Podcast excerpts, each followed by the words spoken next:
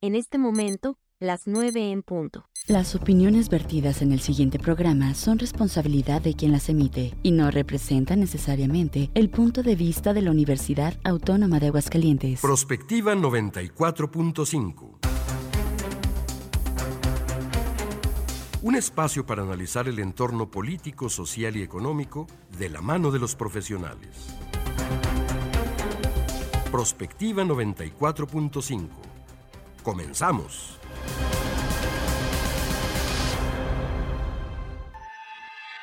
La corresponsalía Aguascalientes del Seminario de Cultura Mexicana presenta Semillas de Cultura, un espacio abierto para la reflexión y la crítica constructiva.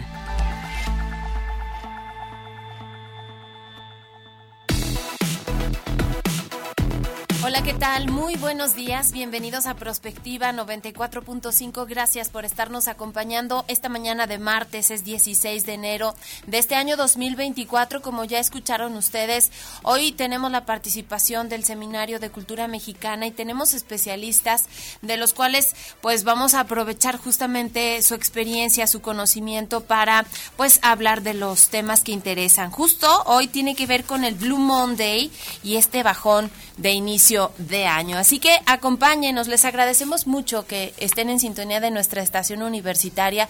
Estamos también completamente en vivo en UATV en el canal 26.2 de televisión abierta y bueno, pues también en redes, en Facebook, en YouTube.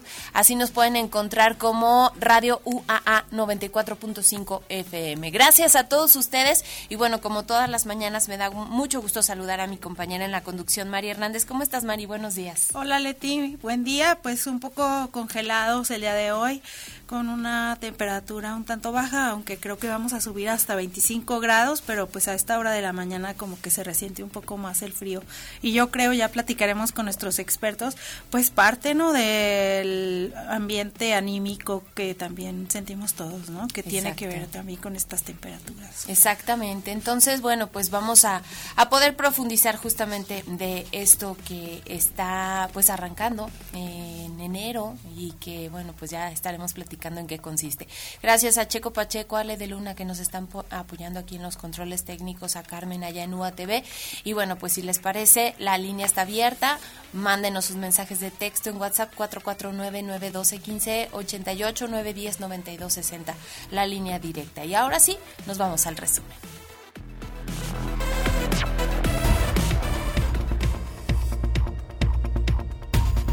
El gobierno estatal anunció que reforzarán este año el plan de seguridad y justicia blindaje Aguascalientes con la incorporación de más policías y mejor equipamiento. Durante la mesa ciudadana de seguridad y justicia, la gobernadora Tere Jiménez apuntó que también se invertirá en tecnología y equipamiento para este sector.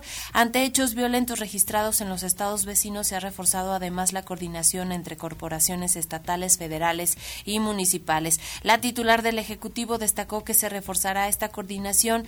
Se va a poner énfasis en la profesionalización de los elementos de seguridad, programas de prevención, así como la investigación e inteligencia que hace mucha falta y es uno de los reclamos que ha venido haciendo la ciudadanía, especialmente con lo que está pasando en los estados circunvecinos y en las carreteras, que pues todos los días hay un atraco hacia una familia, hacia alguien que está viajando justamente a estas entidades o hacia el transporte de carga. Hacia el transporte de carga, que también ya hemos visto que las afectaciones económicas y bueno, también pues anímicas para los mismos choferes se han incrementado de manera exponencial. Ya hemos hablado aquí del tema, de cómo ha afectado incluso a, la, a los precios de las aseguradoras, entre otras cosas, ¿no? Pero pues también a las familias comunes y corrientes que transitan por cualquiera de las carreteras cercanas. Les ha pasado, pues ya hemos conocido de personas cercanas a nosotros, ¿no? Que es cuando empieza, empieza ya a ser más, más preocupante esta situación.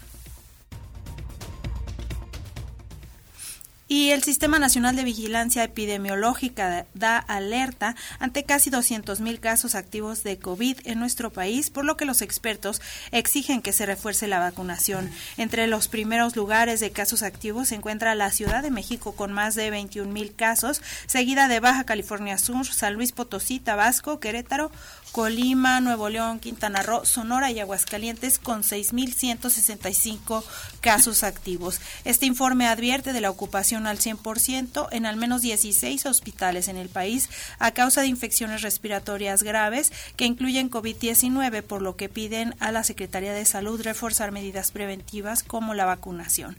Ante esta alerta, el presidente AMLO en su mañanera del día de hoy apuntó que existen camas suficientes, que sí hay muchas enfermedades respiratorias en estos tiempos, pero que no hay una situación crítica. Veíamos que en el Registro Nacional de los Hospitales, donde se ve la cuantificación de cómo está la ocupación, pues el Hospital Hidalgo, por ejemplo, supera ya el 80% de su capacidad.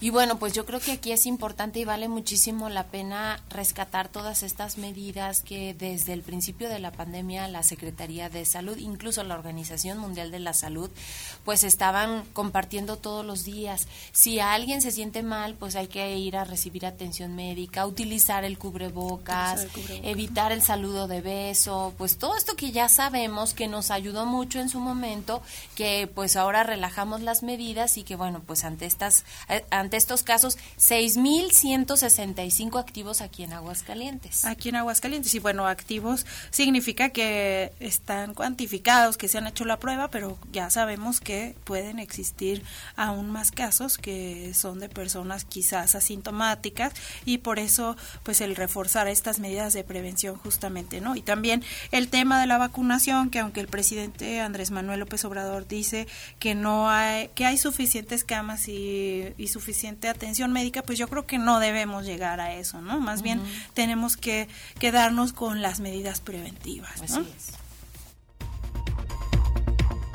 Bueno, en temas también nacionales y electorales al interior justamente del Instituto Nacional Electoral ya se definió, van a ser tres debates en la contienda presidencial entre abril y mayo.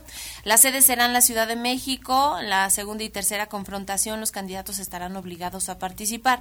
Los formatos de cada debate van a ser diferentes. En el primero a realizarse en la sede del INE, esto es el 7 de abril, se tendrán como base preguntas planteadas en redes sociales. En el segundo debate los cuestionamientos a candidatos serán tomados en entrevistas grabadas con ciudadanos en plazas públicas. Esta sesión se realizará el 28 de abril en los estudios Churubusco, esto al sur de la Ciudad de México. El tercer debate, cuya sede se definirá entre el Centro Cultural Tlatelolco y el campus del TEC de Monterrey, allá en la Ciudad de México, será el 19 de mayo y, bueno, va a permitir una confrontación directa. Se acordó también que las candidaturas, perdón, las candidatas y el candidato estarán obligados a asistir otra vez están obligados a asistir al segundo y tercero. En el primero será opcional esta participación. El consejero electoral Martín Faz recordó que la obligación de dos debates son para el INE, candidatos y concesionarios de radio y televisión. En el caso de no asistir, los aspirantes podrían ser sancionados con una amonestación o una multa de cinco mil días de salario mínimo. Y hay que recordar que estos ejercicios, pues finalmente eh, son importantes porque de ahí se derivan en teoría, las propuestas de las y los candidatos, en este caso a la presidencia de la República, y bueno, pues ahora con este mecanismo de obligación, sin embargo, pues ya lo hemos visto incluso a nivel local, que luego la, la, los candidatos pues deciden ya no exponerse, no participar y pagan simplemente esta multa. Sobre todo pues los que van punteros en las encuestas prefieren no este no someterse a estos debates para no arriesgarse porque bueno al final de cuentas pues los demás eh, estarán atentos a, a atacarlos de alguna manera, ¿no? Pero también habrá que decir que hay un hay un refuerzo de la autoridad electoral por hacer los debates un poco menos aburridos ahora con estos nuevos formatos, etcétera, y que al final de cuentas yo creo que es donde nos damos también un poco más una idea de, cómo son, cómo se desempeñan los candidatos, cuáles son sus propuestas, como tú decías, ¿no? Y el transporte público en Acapulco continúa semi paralizado. Trayectos que los usuarios recorrían en 25 minutos ahora son en dos horas. Los taxis y camiones ya no circulan en el puerto por la presencia de hombres armados y las amenazas que han recibido de estos grupos. Según los medios locales, usuarios debían solicitar aventón o caminar desde sus lugares de origen hasta sus destinos, debido a que los choferes decidieron parar labores desde el jueves pasado por amenazas del crimen organizado. Ante esta situación, la Guardia Nacional se ha encargado de dar apoyo a la ciudadanía para trasladarse en el puerto guerrerense mediante un comunicado de prensa compartido el pasado sábado.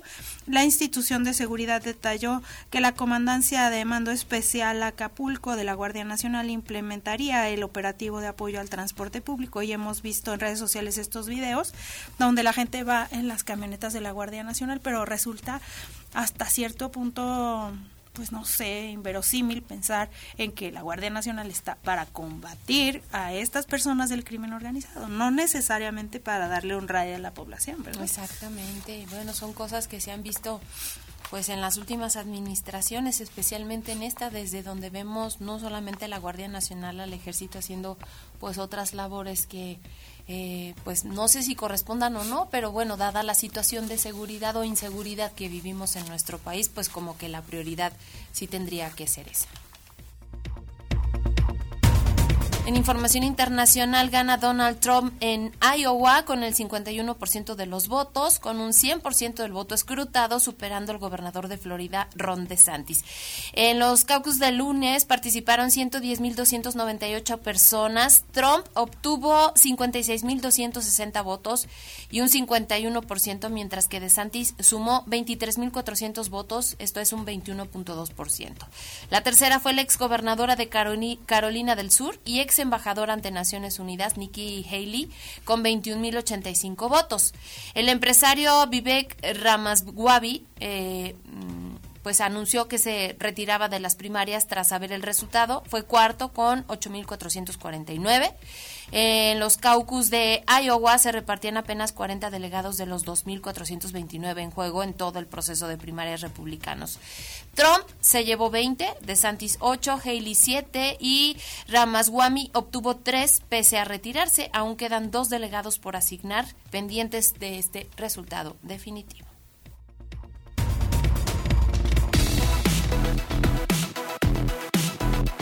Comunícate al WhatsApp al 449-912-1588. Búscanos en Facebook como Radio UAA o en Instagram Radio UAA 94.5 FM.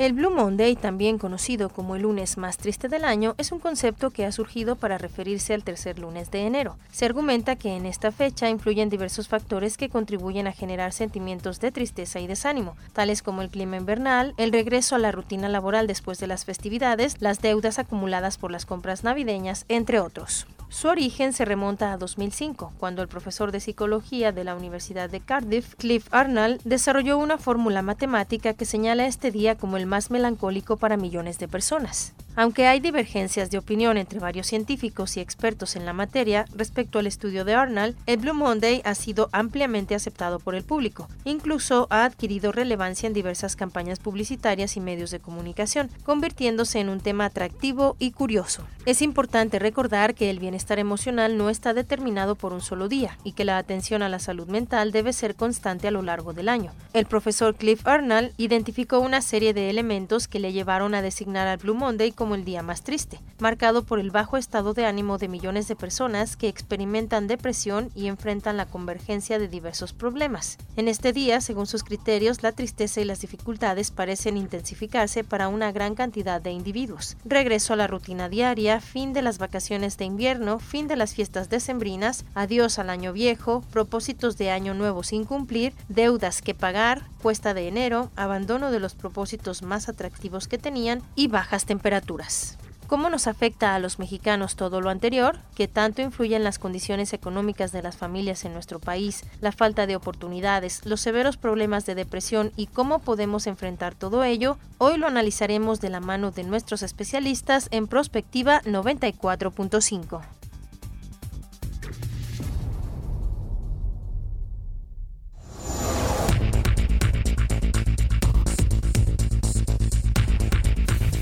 Ya son las 9 de la mañana con 14 minutos y bueno, ya escucharon ustedes el tema, es el Blue Monday y este bajón de inicio de año en la participación del Seminario de Cultura Mexicana y agradecemos muchísimo justamente la presencia de nuestros expertos. En primera instancia, le agradezco mucho al doctor José Luis Quintanar Estefano, integrante del Seminario de Cultura y catedrático, investigador de nuestra máxima casa de estudios. Gracias, doctor.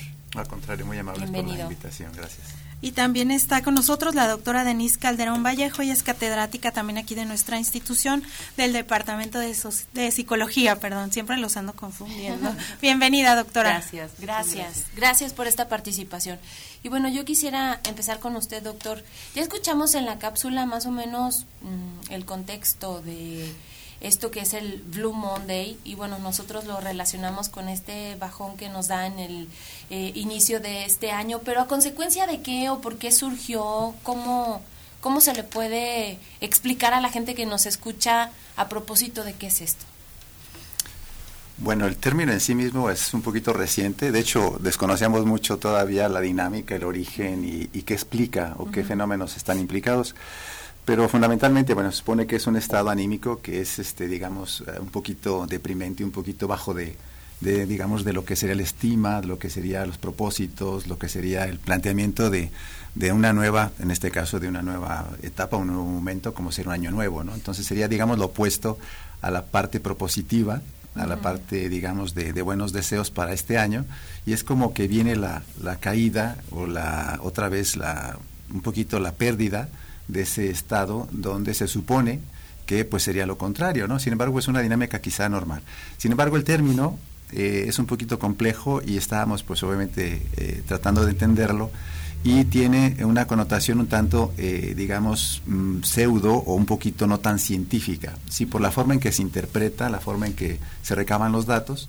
Entonces hay que tener un poquito de cuidado, ¿no? Sobre todo porque eso puede predisponer también a, cierto estado anímico y sin embargo pues la intención es esa, ¿no? La intención es de que se hace un análisis de la conducta social y pues vemos si existe realmente o no una afectación, en este caso del estado anímico.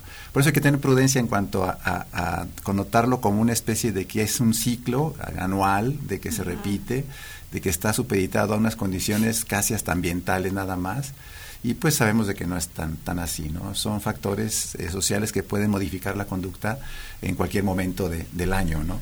Pero sí efectivamente existe una serie de condiciones que pueden favorecer este tipo de, estados anímicos, Venimos de una etapa en donde hay mucha euforia, convivencia social, que nos reunimos con la familia, etcétera, y luego de repente pues se nos acaban las fiestas y esto de alguna manera pues nos hace sentirnos otra vez pues un tanto solos quizás, ¿no? Y creo que eso también puede ser un factor que contribuya en que enero sea un mes un poco menos, digamos, menos feliz, ¿no? Para, para la generalidad. Pues sí, también estábamos este, comentando, comentábamos hace un rato y bueno, le mostraba al doctor una información que me llamó la atención que también tiene que ver con aspectos quizá de lo que llamamos la cuesta de enero como hasta económicos, de que pues no hay como el mismo, la misma posibilidad de comprar cosas, de planear cosas, entonces también eh, las empresas como que se dedicaron a generar este término también tiene que ver con eso, con el deseo de la gente de hacer algo, de comprar, hasta de comprar. Entonces, como en este tiempo todo eso se baja mucho, pues es incluso un factor que está fuera del, eh, digamos, social, que puede influir en que se vea este comportamiento como más pasivo en las personas. Y entonces también eso influye o, eso está relacionado con este día que fue ayer, ¿verdad? ayer, exactamente. El lunes. Y bueno, usted hablaba de algunas condiciones que pues hacen justamente como, no sé si decirlo propicio o pues a las personas como más vulnerables. ¿Cuáles son estas, doctor? Bueno, definirlas es complicado también, porque sí son, son multifactorial, ¿no? Hay muchísimos factores que pueden este, influir. Eh, por ejemplo, si lo dividimos un poquito en las que serían las sociales, otras las personales y otras, digamos, las ambientales. Ambientales desde, por ejemplo, si es una época eh, donde la luminosidad, por ejemplo, del ambiente disminuye, eh, la intensidad, o en este caso el frío, o la temperatura baja, que también predisponen a un estado anímico también diferente, pues pueden influir también en, ese, en esos días, digamos, donde la persona cambia un poquito sus niveles de motivación. En cuanto a los que serán sociales, pues es justamente como comentaba la doctora Denise, no pueden ser sistemas donde una parte económica eh, se vea pues obviamente reducida por después los gastos previos, al después ya no tener ese recurso, pues viene el esfuerzo y la, la realidad seca, pura y dura, donde pues se ubica la persona en un contexto donde dice no tengo posibilidades ahora o tengo que apretarme todo el año para volver otra vez a volver a tener esa posibilidad, etcétera, etcétera. Entonces sí existen serie de factores sociales. Por otro lado están los personales, sí, o sea, los individuales, donde ya una persona, pues como comentaban ahorita, ¿no? Donde si ya se tiene un ambiente familiar adecuado y en este momento se fueron, o como ejemplo los adultos mayores, ¿no? Que se van los hijos, dejan los famosos nidos vacíos, y eso pues también predispone a un estado anímico diferente. Entonces, si se manejaran ese tres tipos de, niveles donde se pudiera ver la, afectación, pues tienen sus diferentes valores, ¿no? O algunos niveles de impacto distinto. Pero eh, repito un poco de que realmente esto es una, una parte cíclica donde se le ha, digamos, incluido así muy tajantemente, ¿no? Unos días en particular. Cuando esto, si nos vamos a, por ejemplo, al, al cono sur, Sí, cuando están al revés los ambientes, por ejemplo, claro, hay eventos culturales muy, muy marcados, como las navidades, etcétera, pero por ejemplo los ambientes térmicos o de luminosidad también son diferentes y eso no repercute de esta manera igual, ¿no? Entonces, eh, quizás sea un poquito relativa la interpretación de este tipo de, eventos que puedan generar este tipo de, emoción. ¿no? Luego nos vamos, como dice el doctor, mucho con ciertos términos o ya son tan promocionados que dejamos incluso que influyan así en nuestro estado anímico como tal pero no hay que confundirlo y hay que tal vez saber diferenciar entre las personas que realmente tienen un problema y que sí pueden estar deprimidas realmente y tratar de identificar en esas personas sí para poderles ah, dar el apoyo necesario profesionalmente hablando. Sí, esto que comentas es muy importante porque a veces no es que las personas quieran, no, no es que no quieran estar contentas o que no quieran tener un propósito, porque hay condiciones neurológicas o neurobiológicas en el cerebro que a veces pueden impedir que las personas tengan esa pues esa alegría, ese deseo de hacer las cosas cuando hay una condición de depresión, por ejemplo, depresión de origen fisiológico y pues estas personas pues no es por el día, ¿verdad? No es porque este estas condiciones quizás sociales que estamos platicando o del contexto, del ambiente, sino porque hay una, una condición biológica que les está generando un estado anímico quizá muy, muy en un estado depresivo y siempre será importante identificarlo, buscar quizá este, pues sí, este apoyo profesional para que se pueda identificar y atender de una forma correcta. Que no, eh, como decía el doctor, aquí el factor vulnerable más importante sería el personal, la condición biológica de la persona, que aunque el ambiente sea perfecto, pues a lo mejor esta persona no logra tener esa esos niveles de neurotransmisores que le permitan tener alegría, este planear algo, tener una una meta que perseguir. Y se vive diferente entre naciones. Yo escuchaba, por ejemplo, eh, pues gente que vive, bueno, y así casos cercanos de personas que viven, por ejemplo, en Inglaterra, desde donde llueve todo el tiempo. Ahorita, por ejemplo, que estamos eh, en invierno y ellos que están más arriba, eh, bueno, a comparación de nosotros, pues amanece a las 9 de la mañana y ya a las 4 de la tarde no hay sol. Entonces esas condiciones, a pesar de que pues igual la situación económica quizás sea mejor para muchos allá, esto también pues pega y yo pienso cómo se vivirá por ejemplo en países de Centroamérica, de Sudamérica, nosotros mismos aquí en México, cómo lo estaremos viviendo, América Latina en general. Sí, quizá que un factor importantísimo es el, factor económico, sí, puesto que bueno tenemos. Pues eso sería lo que más nos pega a nosotros. Quizá probablemente sí, justamente como ellos tienen una estabilidad económica un poquito más y sobre todo también la parte cultural son en cierta medida más organizados en cuanto a planear, más este, fijos en sus criterios de, de actividades, etcétera, ¿no? Entonces, a diferencia de los latinos, ¿no? Toda la parte latinoamericana donde somos un poquito más improvisados y pues evidentemente nuestra condición económica es muy diferente y la cual casi casi nos llevan a, a vivir al día, ¿no? Entonces, estamos más supeditados a cualquier cambio tenemos esa disminución en el colchón económico, aunque sí, efectivamente, eh, las condiciones climáticas o ambientales son diferentes, pero como que la preparación es distinta, ¿no? Por ejemplo, suponiendo temperatura en aguas calientes, eh, nuestras casas no están condicionadas para una época fría. Por ejemplo, ahorita pues la gente se anda con sus chamarritas adentro de sus casas, ¿no? Mientras que, suponiendo, por ejemplo, en caso de Inglaterra o partes este, del septentrionales donde son más frías, pues tienen condiciones ya más controladas, ¿no? Y eso también pues, deriva de una parte económica, ¿sí? Pues no es lo mismo tener una casa, nos encantaría tener una casa con aire acondicionado toda la época invernal, ¿sí? O teniéndola con una este, luminosidad agradable, con cristales dobles, con pisos cálidos, etcétera, ¿no? Pero eso pues es obviamente una determinante económica. Sin embargo, pues ahí también tienen ellos las, las condiciones climáticas, por ejemplo, de luminosidad más baja. Por ejemplo, un fenómeno de luz, sí, eh, se sabe esto por experimentos ya desde muy antiguos, muy, muy, ya de muchos años atrás, donde eh, la cantidad de luz genera un cambio también endocrino, neuroendocrino, y esto tiene que ver con algunas eh, sustancias, unas hormonas o algunos neurotransmisores que dan un ánimo distinto. ¿sí? Y ese ánimo, pues no es lo mismo estar planeando algo con un ánimo muy bajo que con un ánimo muy alto. ¿Sí? Entonces, por ejemplo, nosotros latinos tenemos esa chispa o alegría o ese tipo de actitud más positiva en muchas condiciones si a diferencia de zonas donde son un poquito más este lugares más oscuros o más fríos o inclusive hasta con ciertas dietas también que influyen también en el comportamiento. Entonces sí hay elementos que sí pueden ser, digamos, de alguna manera eh, equilibrados, sí, en cuanto que sí tienen recursos económicos más que nosotros o que la parte, digamos, latina, pero también tienen condiciones climáticas un poquito más hostiles o más difíciles, ¿no? Entonces eso genera cambios de comportamiento conductuales distintos, ¿no? Entonces sí, hay una correlación entre ellos.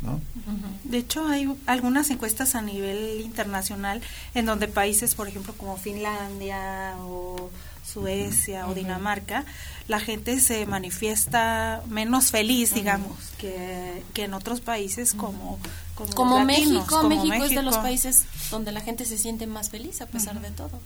Entonces, tiene mucho que ver con eso, ¿verdad? sí, pues es que y también de lo que se conceptualiza como felicidad, ¿no? Y, y del y del las o las condiciones, como decía el doctor, eh, que se estimulan igual por la condición de luz. Incluso el que haya luz al, al humano lo pone más activo también.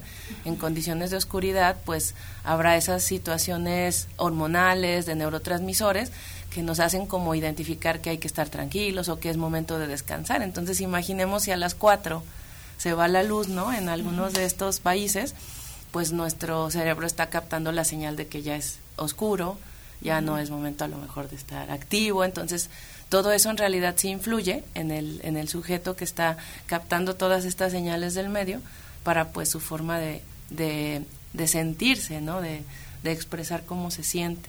Y pues acá en, en estos países, en México, en, en Latinoamérica pues tenemos más luz, hay otras condiciones climáticas también, ¿no? Que, pueden estar influyendo. Y eso a pesar de que hay muchos satisfactores, digamos, de otro tipo, ¿no? O sea, condiciones de salud distintas, una mejor educación, lo que usted decía de que en sus casas tienen infraestructura muy distinta a la que tenemos nosotros, ¿no? Sí, sí, sí puede ser que, que esas condiciones ambientales en este, en este, en estos sitios nos favorezcan, aun cuando en otros sitios hay otras condiciones sociales mejores.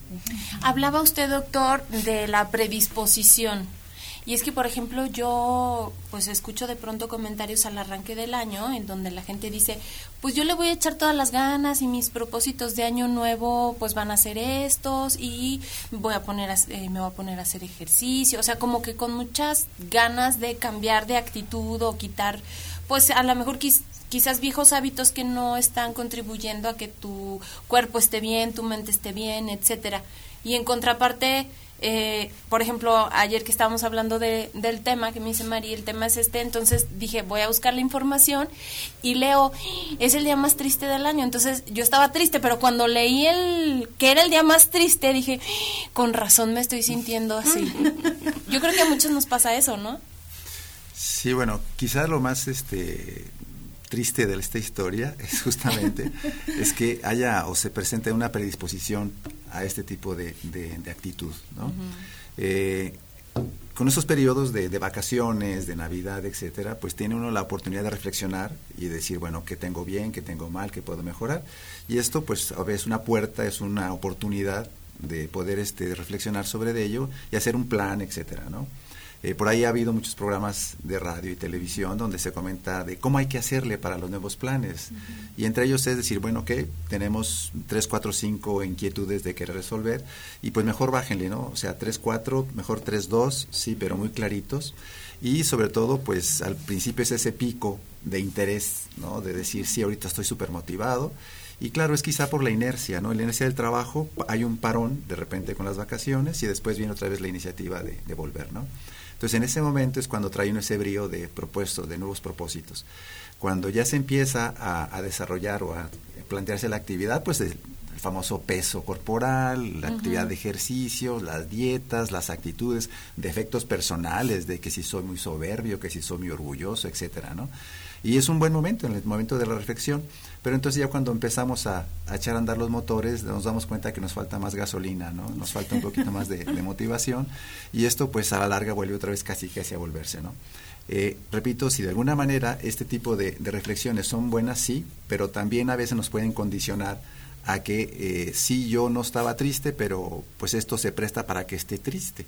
¿Sí? O sea, de hecho, cuando vemos una tarde ya lluviosa, nebulosa, como que, ay, como que siento que estar en casita sin hacer tanto esfuerzo.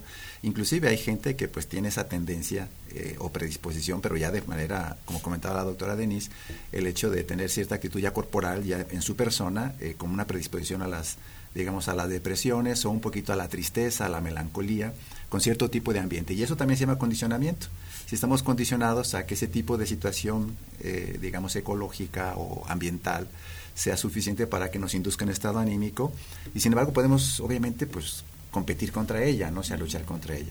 Y eso es convicción, es esfuerzo, es reto, es constancia, lo que se requiere.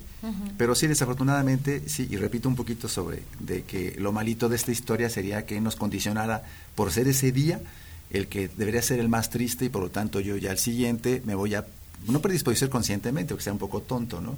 Pero sí de alguna manera inconsciente, que nos haga caer en decir, bueno, sí, realmente sí, me voy a sentir mal ese día porque es el día que todo el mundo, o la sumatoria mundial, porque es un evento aparentemente mundial, donde ese día tiene cierto impacto ¿sí? en nuestros estados anímicos, que quizá coincida, ¿no? Sí, y quizá sea una, este, un poquito de juego matemático, ¿no? Porque de hecho se supone que lo hicieron cálculos matemáticos, un poquito la los algoritmos para predecir un poco este día que sería el más pesado de todos, ¿no? Pero pues puede serlo en cierta medida. Sí, efectivamente, porque coincide con pues, pérdida de ingresos o un parón económico, eh, la temperatura, el ambiente de luminosidad, este ya, bueno, una serie de factores que hemos comentado y que sí pueden predisponer a eso, ¿no? Pero justamente, pero pues el, ahí es donde radica la inteligencia humana, ¿no? Es decir, sí, pero no, ¿verdad? O sea, todo, no todos se van al pozo porque todos están cayéndose al pozo, yo también voy al pozo, ¿no? Es cierto. Son las 9 de la mañana con 32 minutos, tenemos que hacer una pausa, los seguimos invitando para que participen de este tema. 449-912-1588 es la línea de WhatsApp. En Facebook nos encuentran como Radio UAA 94.5 y bueno, pues hacemos este corte, regresamos con más. Prospectiva 94.5. Escucha Radio UAA 94.5 FM. Cuando quieres algo tienes que trabajar, involucrarte y participar. En el 2024 hay elecciones en México y nos toca ser parte de las decisiones de nuestro futuro.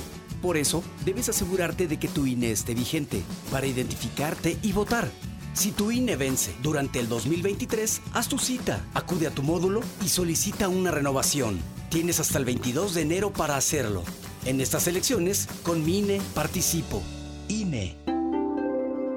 El Tribunal Electoral del Estado de Aguascalientes es el encargado de vigilar que las elecciones se celebren de acuerdo a la ley y a la Constitución. Resuelve con autonomía los conflictos que se presentan en el desarrollo del proceso electoral y califica los resultados de las votaciones para cargos públicos en la entidad. Institución que con certeza, máxima publicidad y perspectiva de género vela para que la ciudadanía ejerza con libertad y seguridad jurídica sus derechos político-electorales, porque la justicia electoral y la democracia van de la mano. Habla Xochil Gálvez. Imagínate vivir sin miedo, que puedas salir a la calle con tranquilidad, que tu negocio sea solo tuyo, que nadie te robe la paz ni la tranquilidad. Eso quiero, que recuperes tu libertad, que tengas paz, que no seas tú quien esté tras las rejas de tu casa con miedo. Mereces un gobierno que sienta como tú, que trabaje para ti, porque mereces más seguridad por ti, por México. Xochil, tu familia merece más. Precandidata única a presidenta. Cambiemos el rumbo. PAN. Mensaje dirigido a simpatizantes y militantes del PAN y su Comisión Permanente Nacional. Habla Claudia Sheinbaum. La educación pública transforma personas y países. Por ello, como jefa de gobierno, le dimos beca a todas y todos los estudiantes de escuela pública. 294 pilares con educación, cultura y deporte gratuitos. Siete preparatorias nuevas, 40 mil jóvenes estudiando preparatoria a distancia. Dos universidades con 50 mil jóvenes. Todo gratuito, porque la educación es un derecho y se cumple cuando hay honestidad, resultados y amor al pueblo. Claudia Sheinbaum, presidenta. Precandidata única de Morena. Mensaje dirigido a militantes, simpatizantes y Consejo Nacional de Morena. Habla Claudia Sheinbaum, precandidata única a la presidencia de México por el Partido del Trabajo. Porque esta revolución, esta cuarta transformación de la vida pública va a continuar en nuestro país.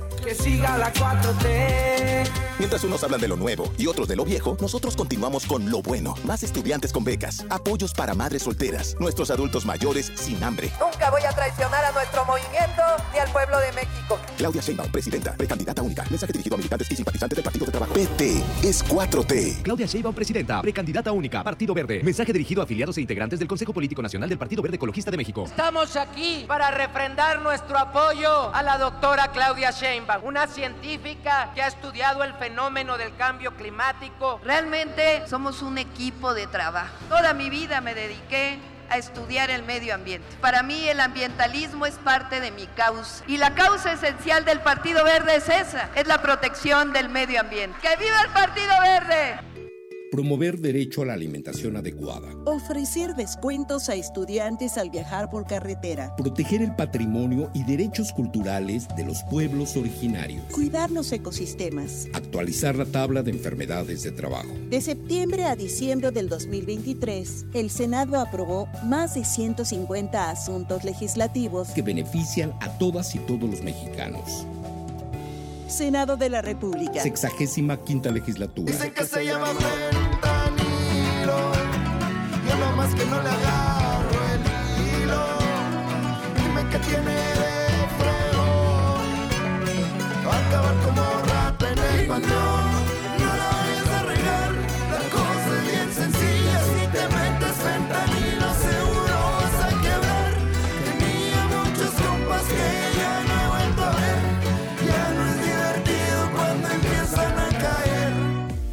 Escucha Radio UAA 94.5 FM.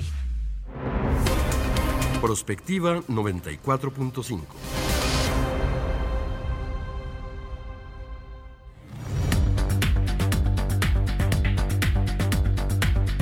Ya son las 9 de la mañana con 37 minutos.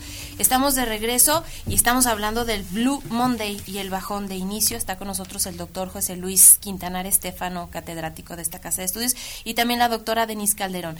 Hablábamos, pues sí, de las circunstancias en específicas que vivimos aquí en México, doctora, pero ¿cómo podemos encontrar la motivación? Ahorita en el corte, pues poniendo como un ejemplo a propósito del deporte, les contaba que, pues, a mí me, por casualidad, un día se descompuso mi bici estática y empecé a caminar y luego de ahí a correr y entendí y me gustó. Entendí que ese era mi deporte porque me gustó, lo disfrutaba, me daba energía, o sea, era algo para mí positivo y así como correr, pues a lo mejor amaría el box y así habrá algún deporte que nos que nos motive. Pero en lo general, ¿cómo podemos encontrar la, la, la motivación ante todas estas circunstancias que vivimos? Y pensando que pues hay muchas familias que pues de verdad la están pasando muy mal, que no tienen a veces ni para comer, que no tienen espacios donde hacer ejercicio, que se la pasan trabajando todo el día. ¿Qué pasa también con los niños y los jóvenes? Pues es muy difícil, creo, esta, esta respuesta, porque pues la motivación, digamos que en general la, la encontramos dentro de nosotros y eso es algo muy complicado. Mm, hay, como ya decía hace un momento también el doctor José Luis Quintanar, hay condiciones individuales que nos pueden favorecer, o sea, en general podemos tener una actitud positiva hacia lo que sea. Mm, incluso escuchaba ayer a una, una plática de una maestra que decía cómo los que estaban en la película esta que ahorita está de moda de, ¿cómo se llama? La Sociedad de la Nieve, sí, ¿verdad? Que ellos pues están en las peores condiciones, ¿no? O sea, estaban abandonados. A menos estaban 30 grados. en el hielo y estaban, les dijeron, creo que, no la he visto, pero comentaba esto, que a los 10 días les este, se dieron cuenta que ya no los iban a buscar, entonces pues des- totalmente pues de- abandonados y que aún así eh, es- había esta actitud de decir pues yo quiero sobrevivir y empezaron a, a responder no ante una situación tan adversa entonces creo que y bueno ahí había personas que eran deportistas un capitán de un, de un equipo un estudiante de medicina que pues tenía como la vocación o motivación de estudiar medicina para ayudar a los demás entonces creo que hay hay condiciones individuales que nos pueden favorecer a encontrar justo eso que nos guste hacer y, y un- encontrar un objetivo, un sentido en, en la vida, ¿no? Pero bueno, ya decíamos que también hay situaciones en las que es muy difícil. Por ejemplo, alguien con depresión este mayor, pues aunque a lo mejor le digas y le digas, pues es- esta situación fisiológica no le va a favorecer encontrar esta motivación. Pero en, en, personas que no, pues creo que una, una estrategia es est- esto que tú dices es muy interesante.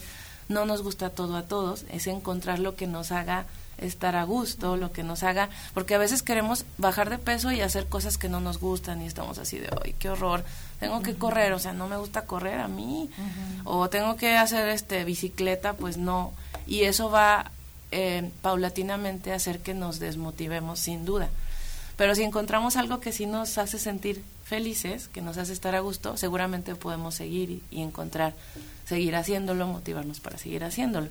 Por ejemplo, a mí me gusta más hacer deportes de equipo. O sea, si hay un, un horario con un equipo, yo lo disfruto, se me pasa el tiempo.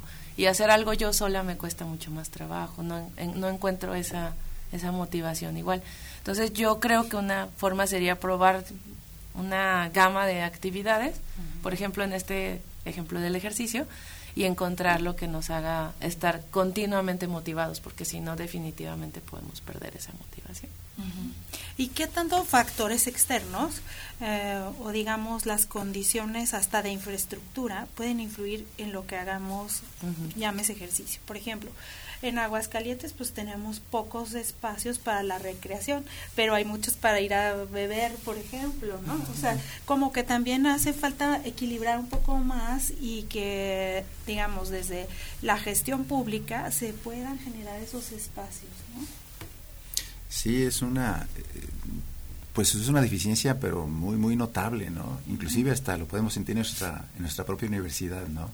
Donde, eh, digamos, el apoyo a los deportes, como siendo una de las formas, ¿no? Que se puede encontrar motivación.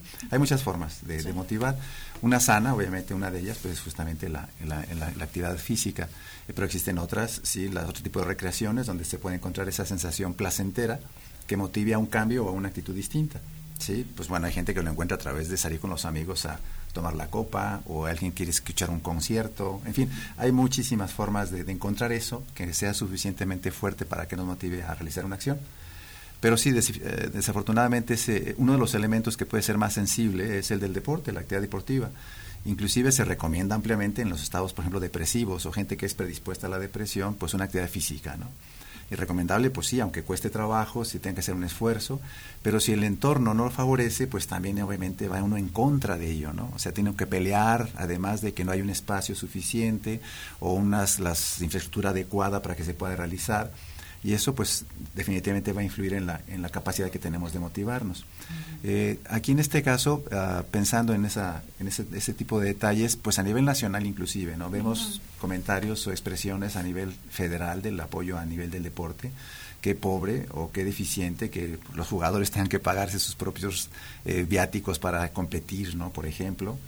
O los diferentes niveles, sí, si la juventud está más, digamos, preparada físicamente para un tipo de deporte, si nos vamos a la parte infantil o la parte adulta, o mayores, pues no hay, sí, por ejemplo, ahorita si ustedes dicen a una persona mayor, de 65 años, por ejemplo, qué deporte realiza o qué actividad deportiva o física realiza, prácticamente nada, y excepto caminar y ya con dos, tres caídas y fracturas por ahí, porque las condiciones mínimas de un espacio como banquetas, como jardines, este, no están condicionados para ello.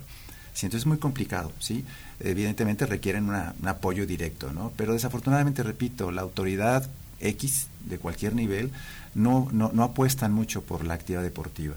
Y esto trae una consecuencia también importante, porque una actividad deportiva, al que una persona se dedique en su mente, en su cuerpo, a una acción de esta naturaleza, evita o sesga otro tipo de acciones que pueden ser nocivas. ¿sí? Por ejemplo, si comparamos, como lo comentabas de ahorita, de si tenemos el espacio para ir a antros, para ir a lugares de fiesta, donde se toma otro tipo de ambiente, pues casi casi está en desequilibrio. ¿sí? Por ejemplo, cuántos jardines o parques en relación a cuántos antros existen, creo que salen perdiendo las áreas especiales de deportes o de actividad física. ¿no? Y eso pues es una promoción, claro, estamos en un sistema muy capitalista donde pues el dinero es el que manda, ¿no? Y desafortunadamente eh, pues creo que a, quien compete tiene que tener ese equilibrio al menos esa conciencia de decir vamos partes y partes vamos a darles algo a los jóvenes sí en la parte deportiva y pues también en la parte de permisos y construcción de lugares de, de ocio o de, recreo no y esto quizás sea un poquito la falta de visión de que no se apuesta como que si fuese una solución no tenemos un problema tremendísimo de drogas si un escape importante o una forma de, desfavorecer esa condición es el deporte.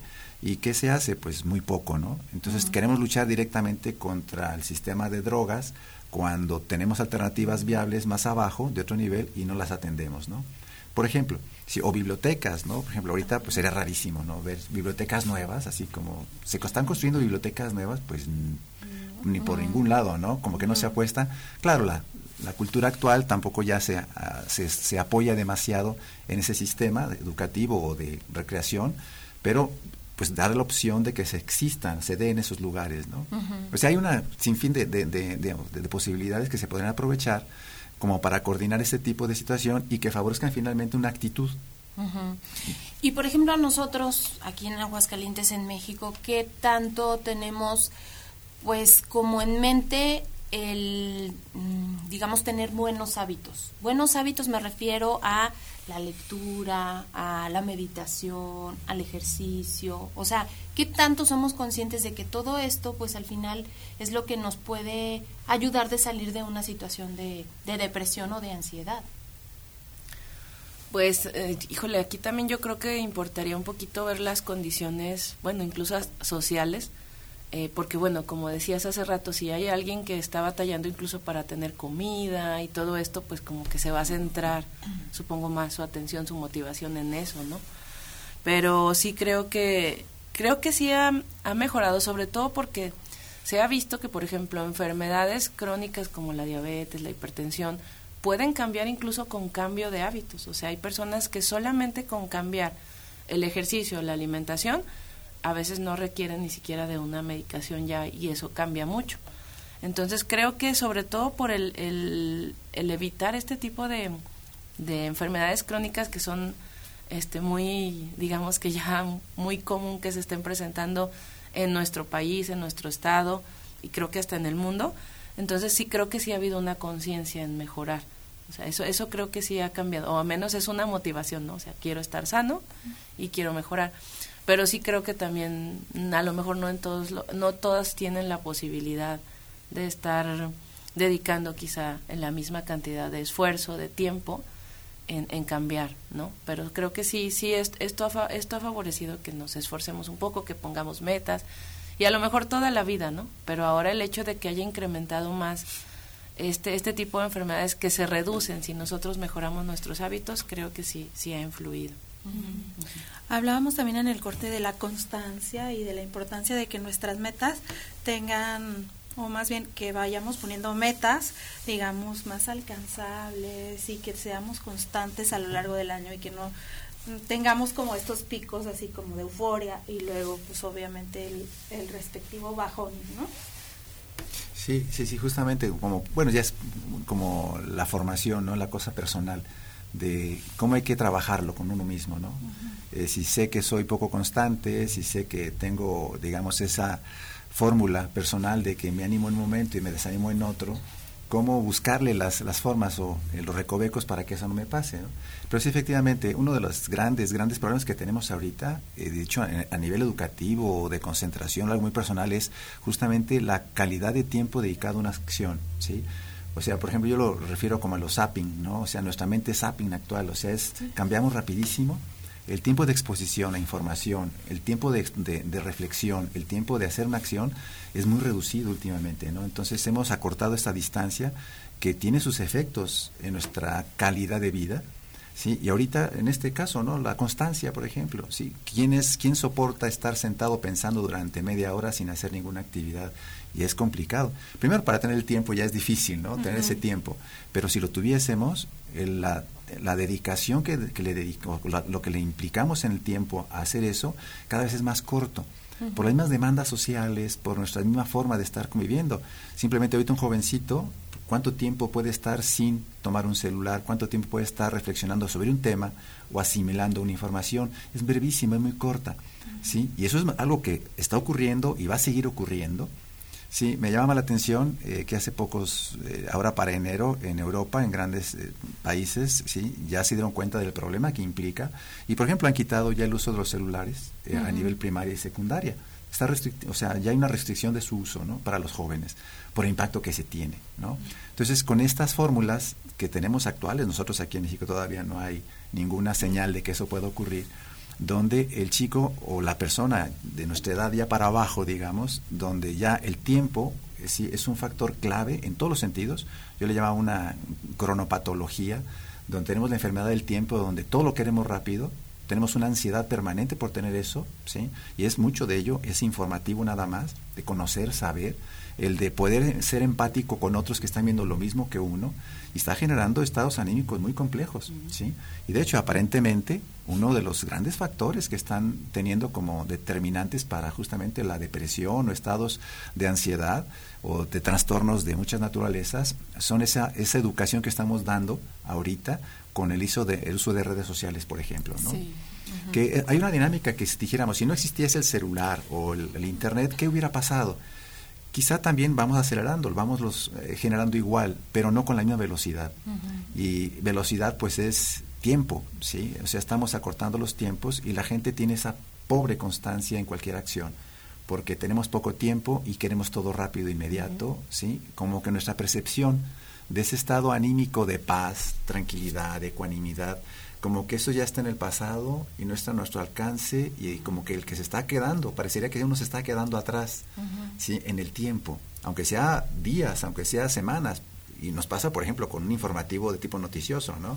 Donde ya una noticia ahorita pegó y llamó la atención y nos picó y nos generó un diálogo o una polémica y a los tres días no me acuerdo, ¿sí? Entonces, ese tipo de chips cerebrales que se nos están generando actualmente son complejos de llevar, muy difíciles ya de predecir en por qué no va a terminar, ¿sí? Entonces dijeron, es que va a terminar así, es que no va a terminar, va a evolucionar de alguna manera, a ver cómo podemos llevarlo a cabo. ¿no? Entonces, la constancia en un plan, en un proyecto, una meta, pues hay que hacerlo como un, factor de educación, ¿sí? de que se nos ponga ese valor, se nos ponga esa virtud de ser constantes, de que nos demos cuenta de que eso es una manera de llegar lejos, ¿sí? pero, repito, estamos peleando, luchando en contra de esa corriente tan rápida, tan, tan vertiginosa como es todo el sistema de, de comunicación sí. que tenemos ahorita. Y cómo está cambiando también nuestra conducta ahorita que dice el doctor de los chicos que a lo mejor no pueden soltar el celular. Si uno, eh, a lo mejor de mi edad, hace ese ejercicio, la gente hasta se enoja porque no estás pendiente de los WhatsApps o de los grupos o porque no le diste me gusta a algo que pues te, etiquetaron y cosas así. Entonces, la presión social también que se ejerce a través de las redes sociales o de la tecnología en general está cambiando justamente la conducta de las personas en las distintas etapas de nuestra vida. Sí, algo, o sea, y ahorita tú mencionas a nuestra edad, nos genera eso, ¿verdad? Pero imaginemos todavía en alguien más pequeño, en los niños o en los adolescentes, donde el cerebro está en desarrollo, o sea, se ha demostrado que el cerebro termina su desarrollo hasta la adultez. Entonces, imaginemos sea, también se ha visto que las, el, el uso del celular genera, o sea, incluso comportamientos de tipo adictivo como si fuera una droga. Entonces eso es algo bien serio. Por eso me imagino que lo que nos comenta el doctor en países europeos que ya lo han este como prohibido el uso, pues tiene mucho que ver con que aunque no es una sustancia tóxica, está generando un comportamiento adictivo en los niños y en los adolescentes de dependencia a ese a ese instrumento, a esas redes, y además angustia y ansiedad por lo que tú dices. O sea, ¿quién me está, si me están viendo mis amigos o, o rápido tengo que decirle que sí porque si no se van a enojar conmigo? Y todo eso genera en realidad, como tú mencionas, una angustia y un cambio en nuestro comportamiento. O sea, no hay paz, no hay tranquilidad, hay que estar viendo, hay que ver qué hizo el otro o quién me puso like. Y si no te pones like, te pones triste porque el otro amigo tiene muchos más likes que tú. Y también en adultos incluso se ha visto eso. O sea, muchas veces se ve que en el Facebook se publican cosas muy extraordinariamente buenas y que si a mí no me pasan, pues estás, no, todo el mundo está viajando, todo el mundo compra carro, todo el mundo compra casa y comparados con ellos, pues yo no. Entonces, en lugar de ser algo positivo emocionalmente, yo considero que va mucho más a al lado positivo, emociones de angustia, de ansiedad, de estrés. Y pues eso es preocupante, o sea, como dice el doctor, no va a parar. Entonces es difícil, un gran reto encontrar cómo se pueda utilizar más bien para otros fines. Y sobre todo en adultos probablemente haya la capacidad eh, psicológica de decidir, ¿no? O sea, bueno, pues ya, o sea, te, te pongo yo un límite y así. Pero en el cerebro en desarrollo es muy difícil, porque la parte del cerebro que decide, que planea, que puede ir en contra de lo que la corriente, pues no es madura hasta después de los 20 años. Entonces es complicado que alguien joven, pequeño, adolescente, niño, tenga la capacidad de hacerlo y entonces es muy angustiante, pues eso es preocupante. ¿Cómo podemos enfrentar el Blue Monday, doctor? ¿O cómo nos podemos, digamos, desestresar o no predisponer o qué podemos hacer? Sí, quizá un, elemento clave es la conciencia, o sea, darnos cuenta de qué es o qué significa, ¿no? Si realmente mi condición, porque puede ser real, o sea, puede decir, híjole, no tengo, me quedé sin, sin recursos económicos, ¿no? O se fueron mi familia, o ya no tuve la oportunidad de, o me quedé con el regalo esperándolo, en fin, ¿no? O sea, sí existen realidades que, bueno, pues no se pueden tampoco, este, digamos, sobrepasar. Pero en el momento dado sí se puede, o sea, de alguna manera tener la, la conciencia de decir, ok, mmm, no dependo de esto para seguir trabajando, o sea, tengo la opción, o sea, pues con el pensamiento propositivo, ¿no? Decir, ok, empezamos el año, lo disfruté mucho, o sea, reconocer el valor de lo que ya tuvimos, ¿sí? Por ejemplo, ahorita, pues ya cuando una persona adulta está adulta mayor, dice, pues tuve salud y tengo salud, ya con esto me doy por bien, por bien llevado, ¿no? O el otro que dice, bueno, yo tengo una condición económica y pues tengo el reto, ¿no? De que me fue mal o me fue bien, pero todavía tengo el tiempo para poderlo este, solventar o poderlo enfrentar de alguna manera. En fin, cualquiera de los entornos, ¿sí? O simplemente hay gente que dice, me pasó ahora unos vecinos donde dicen, nos vamos mejor a vivir a, a, Cancún, ¿sí? Porque nos gusta la luz, el sol, este ambiente así más lax, eh, relajado, etcétera, ¿no? Entonces, bueno, pues también se pueden tomar ese tipo de acciones, ¿no? Bueno, si no estoy contento aquí, si estoy afectándome aquí, si tengo esta condición económica así, pues, ¿cómo cambiarla? Obviamente hay factores muy, muy difíciles de modificar. El entorno familiar, el entorno económico, el entorno laboral, pues, son difíciles, evidentemente. Pero, eh, pues, otra vez la actitud, ¿sí? La actitud de, de, de propósito, decir, bueno, bien. Y otro, además de la conciencia, es valorar, valorar lo que se tiene Realmente yo, pensándolo un poquito en años, en los, hace 50 años, cómo estaba nuestra gente o cómo éramos nosotros o cómo eran nuestros padres cuando tenían esta edad que tenemos actualmente nosotros o nuestros abuelos, eh, qué tenían y qué no tenían, qué les faltaba, ¿sí? Y por ejemplo, pensando en salud, ¿sí? En los beneficios de la seguridad social, pues son padrísimos, ¿sí? O sea, tener un médico que me pueda decir qué tengo, y luego después que tenga una opción posible. No, obviamente estoy generalizando, ¿verdad? Eh, que tenga un diagnóstico y un medicamento a la mano que me pueda favorecer. O simplemente, imagínese hace 100 años una persona con una muela, una muela picada dolorosísima, donde pues a ver quién te la saca, a ver qué tienes, y a ver si te cae sola, ¿no? Y aguántate el dolor hasta que se te quite solo, se te inflamó, se te cayó. Y ahorita, pues en un parpadeo tenemos el, dentista o el estomatólogo a nuestro lado, ¿no? O sea, la condición de salud es importantísima. Tanto así que nuestra vida actual, nuestra en este caso, bueno, la vida media actual de Aguascalientes son 81 años promedio. O sea, subió de 74, 75, subió 81 años. Entonces, ¿Por qué? Sí, claro, esto es porque se mejoraron las condiciones, obviamente, de alimentación, de actividad física, de todos los factores que puedan influir, y obviamente el factor de, de, salubridad está pegando durísimo para hacer esta elongación de la vida, ¿no? Entonces tenemos todo eso, si valoramos eso, Sí, o por ejemplo la comida, ¿no? Pues antes mangos, ¿cuándo comemos mangos este, petacones o mango de Manila? Pues en la época de junio, julio, ¿no? Pues ahorita van ustedes al supermercado y tienen mangos. ¿sí? O sea, hay una evolución también muy grande en muchísimos sentidos, en alimentación, en tanta cosa, en el propio conocimiento, de que yo ya sé, ya conozco, ¿sí? Y eso como que a veces no lo valoramos en su medida y que esto nos permitiría reconocer y darle, oye, pues mira, para empezar, estamos en una situación de transporte padrísima. Tenemos educación, tenemos escuelas, universidades, si tenemos la opción de tanto por delante, ¿no? Tenemos trabajos disponibles. De repente aquí, al menos en Aguascalientes, se solicita, se solicita, se solicita, donde antes había que picar piedra para trabajar en algún sitio. O sea, hay un abanico de posibilidades tan grandes en todos los sentidos que si eso lo consideramos en este momento en relación al pasado o simplemente como las necesidades básicas con el, a, a, la posibilidad de alcanzarlas, de que sean viables, eso es una valoración importantísima, ¿no? O sea, ser Bien. conscientes de lo que tenemos, valorar lo que tenemos, sí que eso puede ser así padrísimo, para decir, bueno, a mí el día que sea más triste de la historia o de nuestro año, sí, como que digo, pues a mí no me, no me No me pesa, afecta. no me afecta, ¿no? ¿Y por qué? Pues porque tengo todo esto, sí, lo puedo comparar con todo esto. Y además, pues tengo propósitos, ahora sí ya proyectando hacia el futuro, ¿no?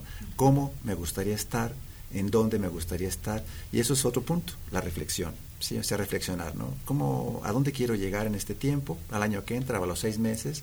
O, por ejemplo, lo que mencionamos, ahorita, ¿no? Pues quiero bajar unos kilitos, ¿no?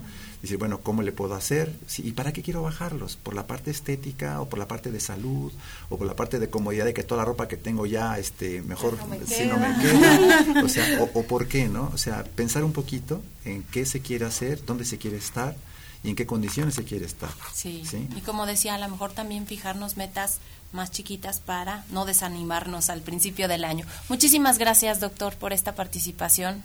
Gracias. No, al contrario, muy amables por la invitación. Gracias también a ti, doctora. No, pues al contrario, muchas gracias por la invitación. Gracias por compartir todo esto y nosotros nos vamos, Mani. Nos vamos, como siempre, invitándolos para que el día de mañana nos escuchen y nos vean aquí a través de nuestros medios, porque vamos a hablar de la migración y de cómo va a afectar esta elección de los Estados Unidos al problema de la emigración de todo Sudamérica y México hacia Así los es. Estados Unidos. Acompáñenos mañana en punto de las 9 de la mañana. Los esperamos. Gracias a Checo, Ale de Luna. Gracias a todos ustedes. Nos encontramos mañana.